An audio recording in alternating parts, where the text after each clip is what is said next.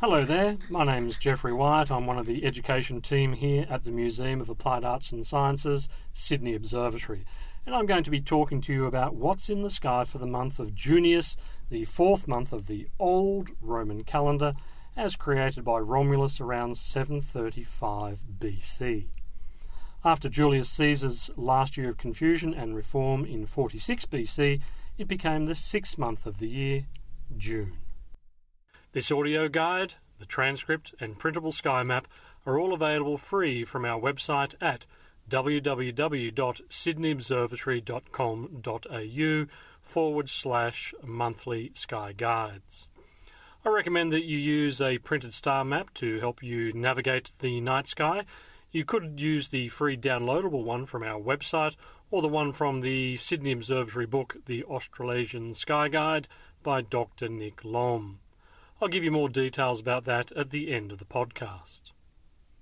In my opinion, the month of June each year is the best time of the year to go outside as long as it's clear and you are warm to look up and enjoy the view of the Milky Way as it rises in the east and passes overhead.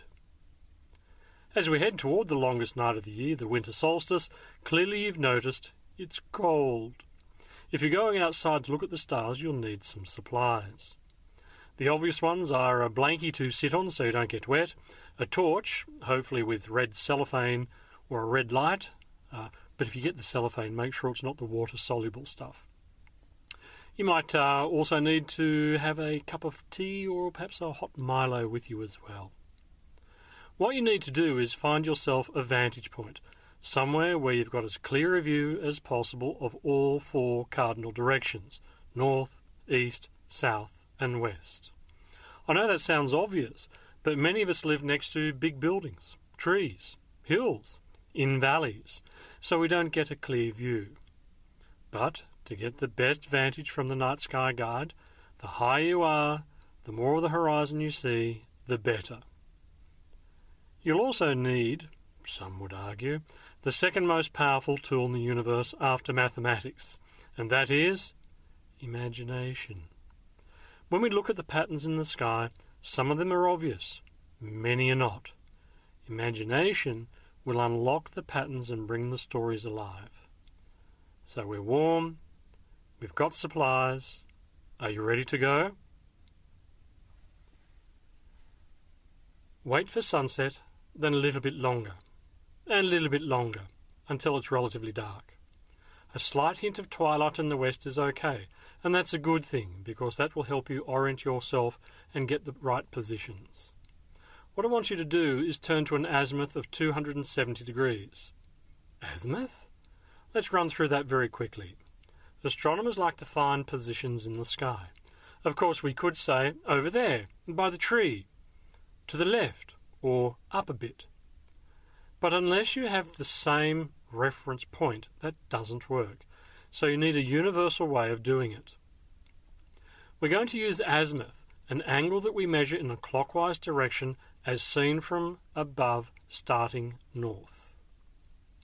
Find north. Have you got it? Good.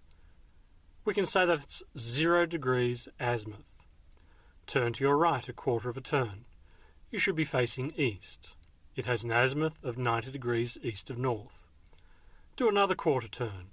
You should be facing south, an azimuth of 180 degrees. Turn to your right one more quarter turn, and now you're facing west, an azimuth of 270 degrees. That's easy. How about upwards from the horizon? Well, directly overhead at zenith is 90 degrees. Halfway up, 45 degrees. But the first object I want you to have a look at is an azimuth of 270. Okay, good, we're facing west, but 20 degrees above the horizon. How can you do that? Simply hold out your hand at arm's length, as far as you can stretch. Hold out a pinky. Now that pinky measured against the sky will be one degree, or twice the size of the full moon. Clench your fist. That's 10 degrees against the sky. Now spread your hand from pinky tip to thumb tip, and that's about 20 degrees. And it doesn't matter how old you are, how tall, short, whatever, it's all in proportion. look west, one hand span above the horizon. You should be looking for the brightest star in the night sky. One of his names? Warrapul.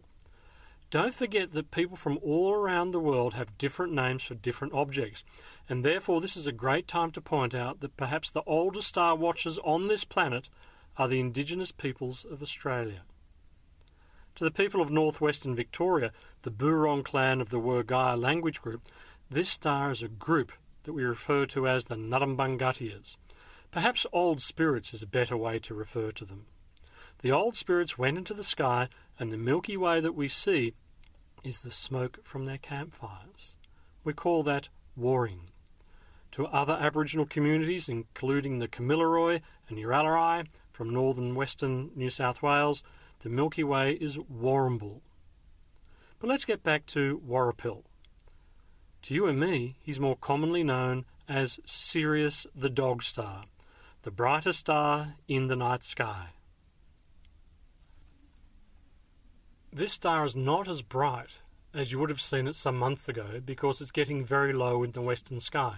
So it's not a good time to see it, but it does make a good starting signpost. Sirius is 8.3 light years away. It's about twice the mass of the Sun and nearly twice as wide, but about 25 times brighter. By the way, a light year is the distance that light travels in one year. It's a long, long way. For those of you that like numbers, it's about nine and a half thousand billion kilometres. It's a long way, but you don't have to take my word for it. Try this. It's 300,000 kilometres per second in the vacuum of space. Multiply that by 60 seconds in a minute, 60 minutes in an hour, 24 hours in a day, 365 and a quarter days per average in a year and that will give you the distance of one light year. If this star is 8.6 light years away, that means we see it as it was more than eight and a half years ago. You're looking back into time, and Sirius is a relatively close star. But for, for other objects, goodness me, you're looking back so far, you're seeing them as they were at the time of the dinosaurs and beyond. Sirius, setting in the west, brighter star in the constellation of Canis Major, the big dog. You'll hear me mention this time and time again. A constellation is simply like a suburb in the sky, a signpost, a group of stars that helps us find our way. They've been used for a long, long time. We now have 88 of them officially. The oldest ones probably go back maybe 4,000 years or so. By the way, the Egyptians used to look at Sirius and work out the length of the year. From many, many years of observation, they were able to work out on average the length of the year was 365 and a quarter days. They didn't understand decimals. In fact, they didn't even have decimals, but I'm sure anyone can figure out a quarter. Imagine a cake, and you cut it in half. Cut it into quarters. You may be able to cut it into thirds. But when you get down to very small fractions, which we commonly use as decimals, that's trickier. But a quarter of a piece of cake? Ah, easy. How accurate were they in the length of the year, by the way? To within 11 minutes of what you and I accept now, and I think that is truly amazing. So let's go back to Sirius. We're going to say farewell Turn to your right ever so slightly so that we're heading toward the northwest. You should be able to see another reasonably bright star close to the horizon. That star is called Procyon, although some call it Procyon. It's the brightest star in another group of stars called Canis Minor, the smaller of the two hunting dogs. Canis Major, Canis Minor. They are the dogs that used to go with Orion, the mighty hunter. He's well and truly set in the west, and we won't see him for several more months. Continue toward the northwest a little bit more. You're going to look for a group of stars, the faintest of all the constellations of the zodiac. That is, the path of the animals that most of us are familiar with, our birthday star signs, if you like. This particular constellation is really, really hard to see at the best of times. Trying to see Cancer right now? Forget it. I don't think you've got much of a chance. Which is a shame. It's an interesting group of stars because of the picture is so old. It is a crab that walks or slides sideways. It used to be important to the people of Mesopotamia thousands of years ago, maybe back as far as 4000 BC. This was part of the sky that the summer solstice for the northern hemisphere used to occur in, but no longer. The Earth does a rather unusual wobble. It takes 26,000 years to wobble through a cycle once, which we call the precession of the equinoxes. Things change ever so slowly. Cancer? Nah, you're not going to be able to see it now. It used to be the marker in the sky for the summer solstice for those in the northern hemisphere, but no longer. Towards the north northwest, a little bit more to your right, at an azimuth of roughly 320 degrees and an altitude of 40 degrees, two hand, well, that's two handspans up, you'll be able to see a small group of stars that, with a little imagination, or perhaps a lot, you may be able to see an upside down question mark. Can you see it? You might need the map. Look for the question mark, which is part of a figure that looks like a cat. What you're looking at is perhaps one of the oldest of all the constellations, Leo the Lion. The brightest star that you should be able to see at this particular point, as I mentioned about 40 degrees above the horizon, is the Little King, Regulus. It's a star that's about 79 light years away. So again, you're looking at it now as it was 79 years ago you're looking back into time. Some people call this star the second of the four royal stars. Thousands of years ago, for a region near Mesopotamia, this star Regulus was seen as the brightest star near the point in the sky known as the summer solstice. It was actually, as I mentioned earlier, in the constellation of Cancer the Crab, but that doesn't have any bright stars. This was the nearest bright star they used to use this star as a marker, so they called it a royal star. Of course, it's no longer a marker because the solstice and the equinoxes have moved, but historically, this star is important, as was the constellation of Leo, which we know is old. It was mentioned in the 8th century by the uh, 8th century BC by the poet Homer in his fabulous poem The Odyssey. It's another of these constellations in what we call the zodiac the circle of animals. We also know that the astronomer Claudius Ptolemy looked at this group of stars. He was a Greek who lived in Alexandria around 150 AD. He included in his book the Almagest, in which he listed 48 constellations. Ever since then, we've used those and tagged on a few extras to come up with the 88 that we have now. As we leave Leo the Lion and head toward the next of the zodiac constellations, this part of the sky is absolutely ripe for the pickings if you have a small telescope, or a good pair of binoculars, but you'd need them on a tripod. Sadly, however, none of the next few objects are visible to the naked eye, but it's worth a try. Go from the tail of the lion, marked by the star Denebola, and head towards the next constellation, Virgo. We're actually after a star called Vindemiatrix, which means the grape gatherer. It's not exactly the brightest star in this part of the sky, but you should be able to find it if you've got your star map. In this region, there are around 2,000 galaxies crowded together in something called the Virgo Galaxy Cluster, and up to a distance of about 65 million light years away. As far as telescopes go, you'd need something at least 100 millimeters in diameter, preferably larger, with a good eyepiece, a dark viewing location, not in the city, and no moon. I can't stress this enough. After scanning for galaxies, if you go up a little bit higher, you may be able to see a group of stars that looks a bit like a shopping trolley. Can you see it? It's almost overhead, but not quite. This group of stars represents the constellation Corvus the Crow. The crow used to be able to talk, according to some legends, but he was a pretty lazy bird and didn't do a terribly good job. So the Greek god Apollo eventually lost his temper, took away his ability to speak, and banished him into the sky. As I say, To me, it looks like a shopping trolley, but historically, Corvus the Crow. This area of the sky houses one of the easiest galaxies to see with a pair of binoculars. It's called M104. It's commonly called the Sombrero Galaxy because it looks a bit like one of those huge hats. It's a little bit smaller than the Milky Way, but moving away from us at 1,000 kilometres per second, which is truly astounding. It's about 29 million light years away. It's very small, but certainly well worth a look if you have a telescope or a good pair of binoculars. M104, the Sombrero Galaxy in Corvus the Crow. The M in the name refers to a catalogue developed by a Frenchman, Charles Messier, who made up a list of objects that you wouldn't waste your time on if you were trying to find a comet.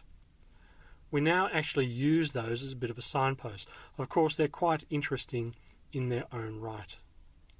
From Corvus, go back down a little bit toward the constellation of Virgo with its one bright star, the 15th brightest star in the night sky called Spica. This star is about 260 light years away. It's certainly bluish white. It's quite dazzling. It's about 10 times the mass of the Sun and 7 times its diameter. It's a very hot, bright star. You're in the constellation of Virgo. This is the home of, at the moment, I should say, because I want to re emphasize that things change, the home of the autumnal equinox, but that's a northern hemisphere event. For us, it's the home of the spring equinox. Until the year 2020, the spring equinox will occur on the 23rd of September. A quick refresher that's when the Sun crosses the celestial equator from the northern hemisphere back into the southern hemisphere, heralding the start of spring. Virgo, goddess of justice. To the ancient Greeks, she was the goddess of the harvest, as well as justice. She would use her scales to weigh good and evil deeds. Legend says that she became so disenchanted with our behaviour that she threw away the scales and returned to her home in the sky. To the ancient Egyptians, she was the goddess Isis, who formed the Milky Way by dropping heads of wheat across the sky. There are so many stories about the stars in the night sky. I love it. Before we go any further, I want to want you to go down to about 25 degrees above the horizon towards the north, northeast. There's a relatively bright star there. We call it Arcturus, but through the indigenous people that I've mentioned before, the Burong the Wergaia language group, this star represents Mapian Kuduk. Mapian Kuduk was a woman who discovered the rather tasty wood ant larvae. She taught people where to look for them. When the indigenous people from that region of northwestern Victoria saw that star, Arcturus, in the northern sky, they knew it was time to go looking for the wood ant larvae. When they saw Arcturus setting with the sun, they knew that this season for the ant larvae was coming to an end and that the summer wasn't that far away. After that little diversion, we're going to do is go back up to Virgo and head along the ecliptic. This imaginary line that's the path of the animals, if you like, towards the next of the zodiacs. This one I must talk to you about with a heavy heart. This group of stars was briefly associated with Julius Caesar. It showed Julius Caesar holding the scales, the balancing of good and justice. But this was dropped. In more modern Arabic culture, apparently it's not correct to draw a representation of a person. On many star maps, the figure of Julius Caesar holding the scales, uh, Julius was dropped, and it returned to the older group of stars, simply the scales of justice. To the ancient Egyptians, these were the scales that would measure your heart after you had died, and that's where we get the expression a heavy heart. If your heart was heavy with bad deeds, then you weren't in for a good time in the afterlife. But if not, you're ready to pass through to the afterlife with safety. It's incredible how many expressions we have today that can be traced back to cultures from thousands upon thousands of years ago. This group of stars quite clearly Libra the scales. That is the only one of the zodiacs which is not a living animal. It's not particularly noteworthy apart from the fact that at one stage it was also associated with the next zodiac along, Scorpius. As a result of being made its own constellation, the stars themselves have rather cool names. Roughly 40 degrees above the horizon, we have at the moment Zuben el Genubi. Its Arabic name, which I may not have pronounced correctly, means the southern claw of the scorpion. Zuben Eschamali, roughly 35 degrees above the horizon, meaning the northern claw of the scorpion. And Zuben el Akrab, simply meaning scorpion's claw. Those three stars are the brightest stars in that constellation. There's not much else there. We go down toward the east, and Scorpius is coming up high enough for us at the moment to have a look at. Depending on what time you started, you may not be able to see it all at this point. As the night goes on, you will see more and more of this group of stars that looks like a scorpion if you use a little bit of imagination or perhaps an ice pick. All sorts of different representations have been made. There should be one clearly visible star that is slightly reddish. It's not traffic light red, it's not ruby red, it's more of a golden orange hue. This star, because of the fact that the planet Mars goes past relatively close by every 780 days, is called the rival of Mars. Anti Mars, Anti Aries, Antares. It is the brightest star in the constellation of Scorpius and is its heart. Oh, by the way, it's not Scorpio. That's its astrological name. For us astronomers, Scorpius. This star is 550 light years away. It's about 15 times the mass of the Sun and 800 times its diameter. To you and me, all the stars look like little points of light. But when we start to consider their size, the universe is enormously big, and some of the objects in it, wow, huge.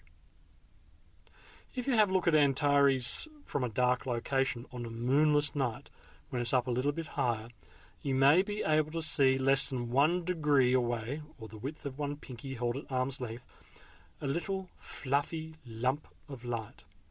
That's what we call a globular cluster. It's the fourth object in the Messier catalogue, so it's simply called M4.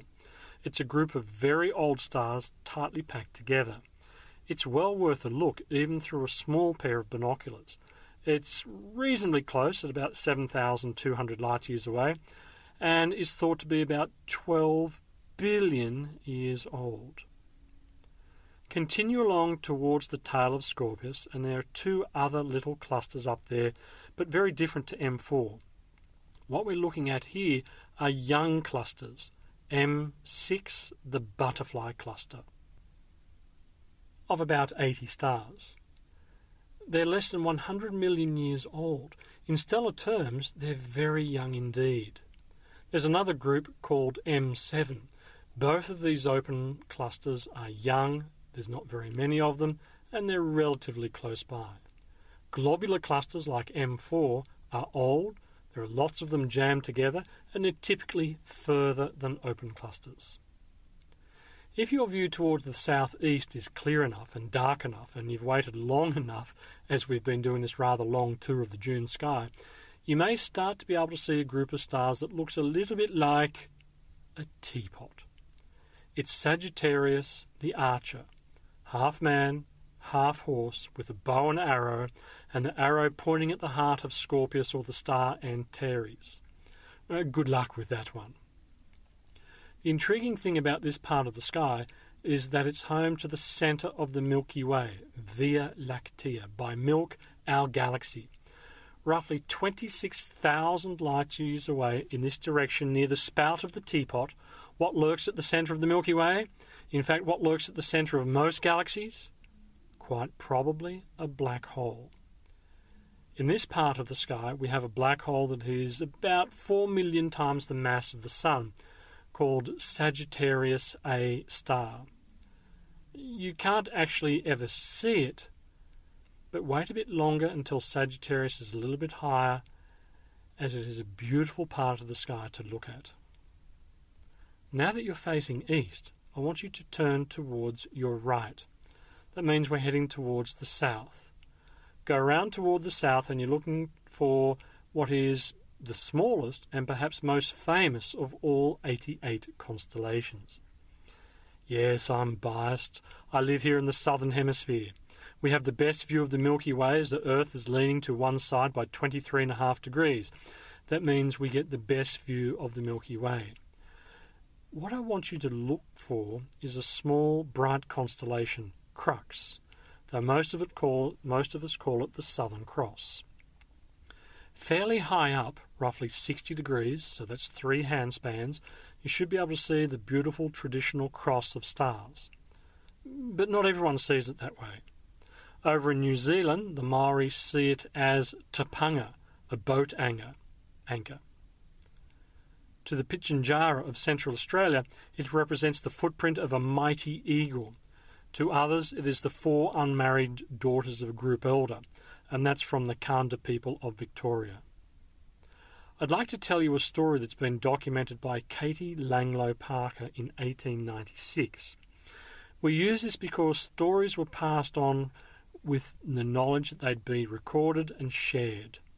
This was done in a very sensitive and respectful way, so we're quite happy to share these stories. This story comes from the Murri people of northern New South Wales or southeastern Queensland, and it goes along the lines like this. There was a time when the Great Spirit Biami walked upon the earth and he made three people, two men and one woman. He told them what animals they could eat and which plants they could eat and which ones they could not eat. Above all, they were told they could never eat the kangaroo rat. Everything was fine and dandy for quite some time, but then a terrible drought came. Things started to die off, and food wasn't easy to find. They were getting hungry. One man and the woman came across a kangaroo rat and killed it and started to eat it. They offered some to the other man, but he said, No, I can't eat that. Biami told me not to eat the kangaroo rat. And he walked off and left them. The man and woman that remained continued to eat, but after a while they felt, gee, we should go after our friend. They walked off after him, but they couldn't catch up. They could see him walking out over the pebbly ground and over the hills. They saw him eventually standing by a big coolabah plain next to a river. But he kept walking. They called out to him, but he kept walking. And then he dropped dead by a big gum tree. There was a crack of thunder, and the spirit, the Yowie, appeared. The man and the woman dropped to the ground in fear. They wouldn't get any closer. The Yowie lifted the man's body into the tree, and then the tree started to rise up into the sky, higher and higher. Two cockatoos in the tree, called Muyi, flew after it and they eventually became the pointers, Alpha and Beta Centauri, that point towards the Southern Cross. But the tree, higher and higher, so small that they couldn't see it anymore. And what they could see, however, were the eyes of the Yowie and the eyes of the first man to have ever died. I love hearing stories like that from in, Indigenous communities from around Australia. Most of us have grown up hearing stories from the north, we hear of Hercules. We go to the movies to see stories about the Titans and so on and so on. But now there is a renaissance of indigenous sky lore in the Southern Hemisphere. The more we learn, the more we share, the better. There you have one of the stories about the Southern Cross, but there are many different stories from different communities. Please remember that there is no single indigenous culture. There are hundreds of communities across this land and the Torres Strait. So the Southern Cross, look carefully at it. At the moment it's nicely positioned. You can use it to find your direction. If you draw a line, an imaginary line, in the sky from the top of the cross through the bottom and multiply that by four and a half times its length, you come to what is a fairly empty part of the sky. Well, it's, it's not that empty. There is a star there, Unfortunately, at magnitude 5.4, and that's the way we measure star brightness, that means the majority of people simply can't see it. If you've got very good eyesight away from the city when there's no moon, you might be able to see it. It's a star called Sigma Octantis, and that's our south star in the sky. From there, simply drop straight down to the ground, and there you have south. One of the most important uses of the stars for thousands of years has been to work out direction for navigation. If you face south, then directly behind you, north. To your left, where the stars come up, east. Where the stars, go down to your right, west. Look at the Southern Cross high in the sky. Starting at the bottom with Alpha Crucis, go in a clockwise direction to the next one, Beta Crucis. If you have a small telescope or a pair of binoculars, centre on that star, but you'd need to have them on a tripod to make it nice and steady. Look at the star Beta Crucis.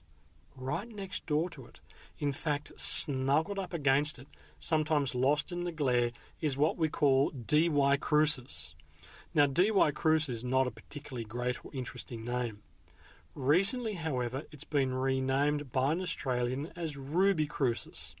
You will see this as perhaps the reddest star in the night sky. We call it a carbon star. It's a very old star as far as stars go. Its atmosphere is very rich in carbon, not so much in oxygen, and as a result, it takes on this ruby red appearance. It's hard to see but it's well worth a look. But remember, you can't see it with the naked eye. You do need a telescope or good binoculars. If you've also got Beta Crucis in the centre of the eyepiece of your binoculars or telescope, scan a little bit further away and look for an object called NGC 4755. NGC? Well, that simply means New General Catalogue object number 4755. Most consider the Pleiades M45 to be the best open cluster, and this to be the second best. It's roughly 100 stars. They're about 6,000 light years away, and through binoculars or a small telescope, you may even notice a few of the stars take on a bit of colour. Most are whitish. Some have a white blue hue to them, but one of them is slightly orange red. To one very famous astronomer, Sir John Herschel, a few hundred years ago, he looked at this and made a note in his diary. This looks like a fine piece of jewellery laying out on velvet. Ever since then, we've referred to this group of baby stars as the jewel box. Well worth a look, it's pretty. For those of you studying astronomy, open clusters like this are often used in exams because they're pretty much the closest thing we have to a controlled environment. They've been formed from the same cloud of gas and dust, so they have the same chemical composition.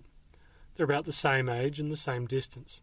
The only variable is that of mass, and that's a very important one. Remember I mentioned a moment ago that one of the stars is slightly orange red? For such a young star of around 14 million years, this means only one thing. It's big and it's dying. It will probably explode soon as a supernova. We don't know when. It's probably got millions of years left, but that's about it. And then, bang. Snuggled up against the Southern Cross is a dark region of the sky that we commonly call the coal sack. Some indigenous communities look at dark patches in the sky and use those to illustrate an idea or a story. Most of us look at the brighter dots, the bright regions, but here you have a dark patch against the Milky Way that, with a little bit of imagination, looks like an emu. The head with its beak is up against the Southern Cross. Its long neck passes through Centaurus towards Scorpius, where you'll be able to see the body of an emu, which is quite chunky. You might need a picture to, of it to see fully, but there are plenty of them available on the internet. Once you've seen it, you'll never miss it again. And if you live in the Sydney region, take the trek to about 25 kilometres north of Sydney to the Ku-ring-gai Chase National Park. Look for the Elvina Track.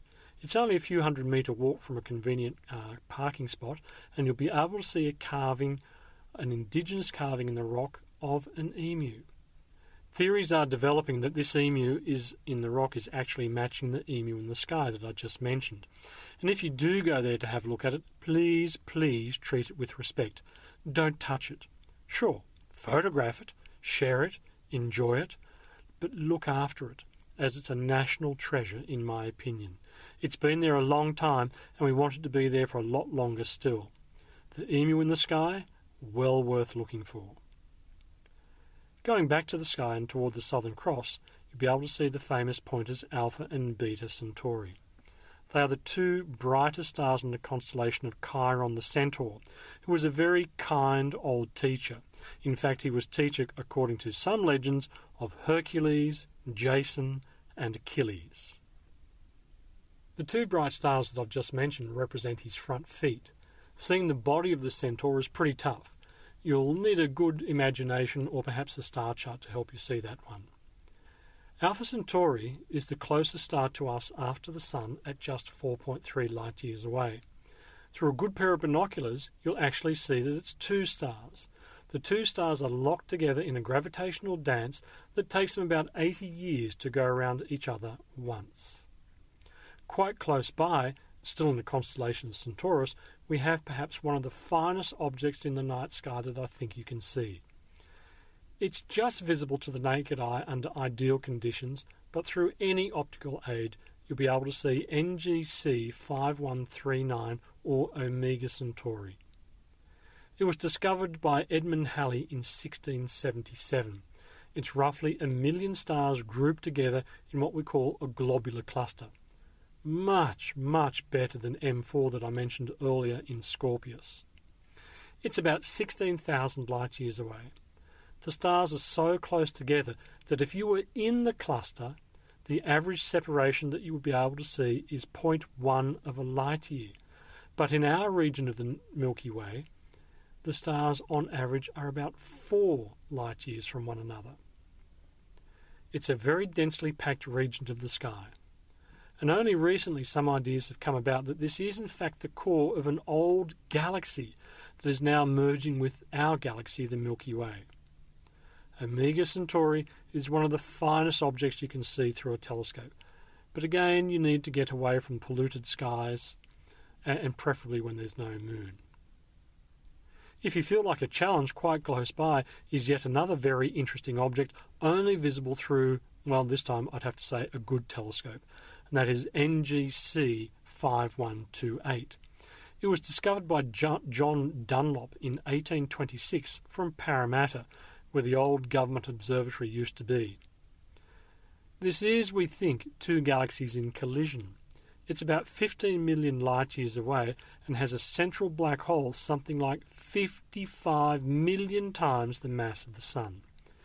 It's enormously big, enormously powerful, pumping out huge amounts of radio energy. It's well worth a look, but to the naked eye you probably can't see it but through a telescope you can see it, well, it looks a bit like a smudge.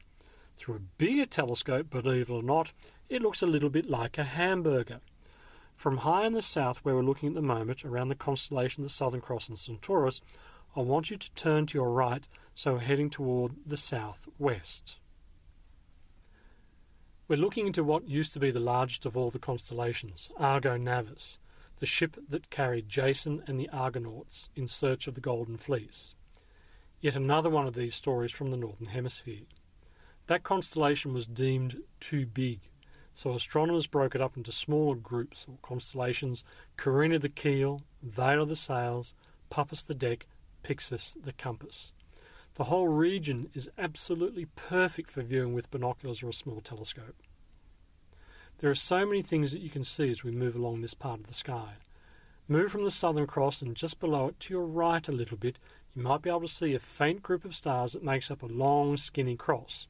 That's what we call an asterism, or a false constellation. That's a group of stars that we often refer to as the Diamond Cross. And yet again, you may need the map to help. Just above the Diamond Cross, scan for the Carina Nebula. It's only just visible to the naked eye under good conditions. It's a cloud of hydrogen and helium the two most abundant elements in the universe. What you're looking at is the birthplace of stars and soon the death of at least one. This cloud of gas and dust is being bathed in ultraviolet radiation from young hot stars within it, and they're effectively lighting it up. Within this cloud, there is one star called Eta Carina. Eta Carina is what we call a cataclysmic variable star. It's a star at the end of its life. In the 1840s, it started to brighten. By 1843, it got so bright that it was the second brightest star in the night sky.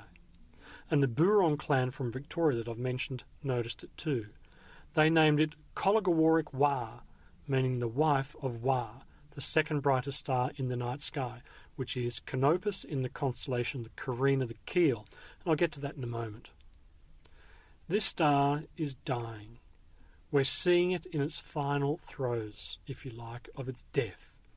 In 1843, it shed something like 30 times the mass of the Sun.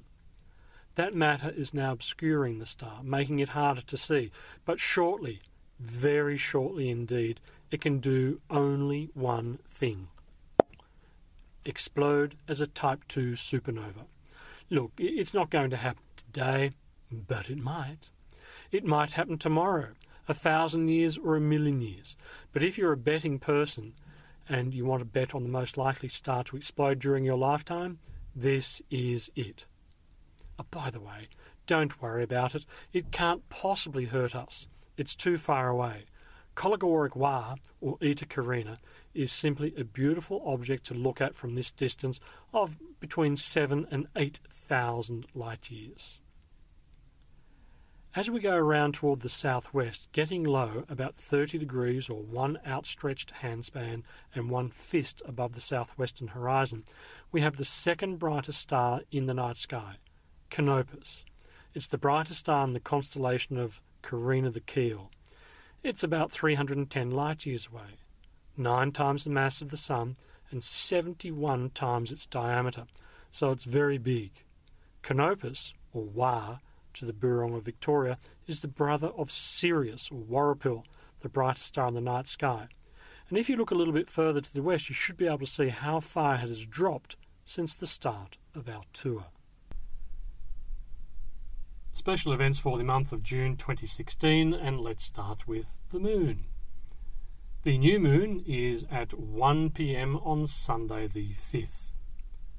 First quarter is at 6:10 pm on Sunday the 12th and full moon at 9:02 pm on Monday the 20th of June.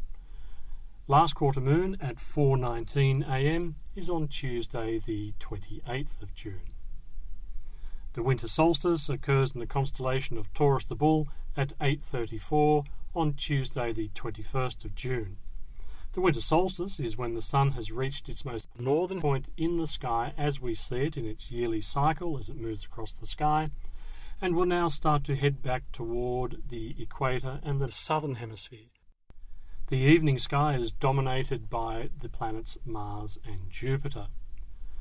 Shortly after sunset, look northward for the very bright planet Jupiter in the constellation of Leo, forming a broad triangle with Leo's brightest stars Regulus and Denebola. If you have a telescope or a pair of binoculars that you can mount on a tripod, you may just well be able to see the four Galilean moons Io, Europa, Ganymede, and Callisto. A telescope will always give you a better view, and of course, please, if you can, visit Sydney Observatory for one of their tours to have a look through the incredible telescopes we have. On the 12th of June, the first quarter moon will be just above and to the right or east of the planet Jupiter. Mars, the god of war to some, is also very bright, but over in the east in the constellation of Libra the Scales, the only non living zodiac. It was at its brightest last month, but still is very bright and clearly reddish. Larger telescopes under good conditions can see some good detail, but the next chance to see it at its best is in July 2018. Don't worry, we'll crow long and loud about that so you won't miss out. But please disregard the silly email that pops up almost every year in August stating that Mars will be as big as the full moon. Nope, Ain't gonna happen. Ever. But back to this month, June 2016. On the 17th, the waxing gibbous moon is below and to the left or north of Mars.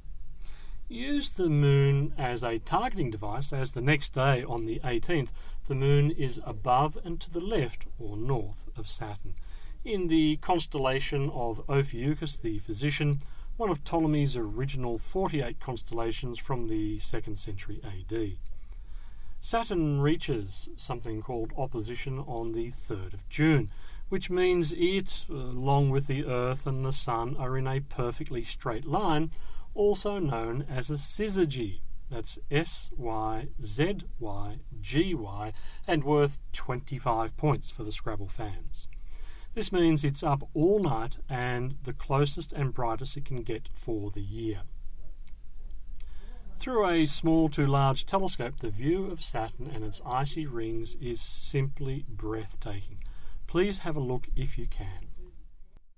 If you miss it on the 18th, don't worry, it's the brightest yellowish star like object near the red heart of Scorpius known as Antares, the rival of Mars.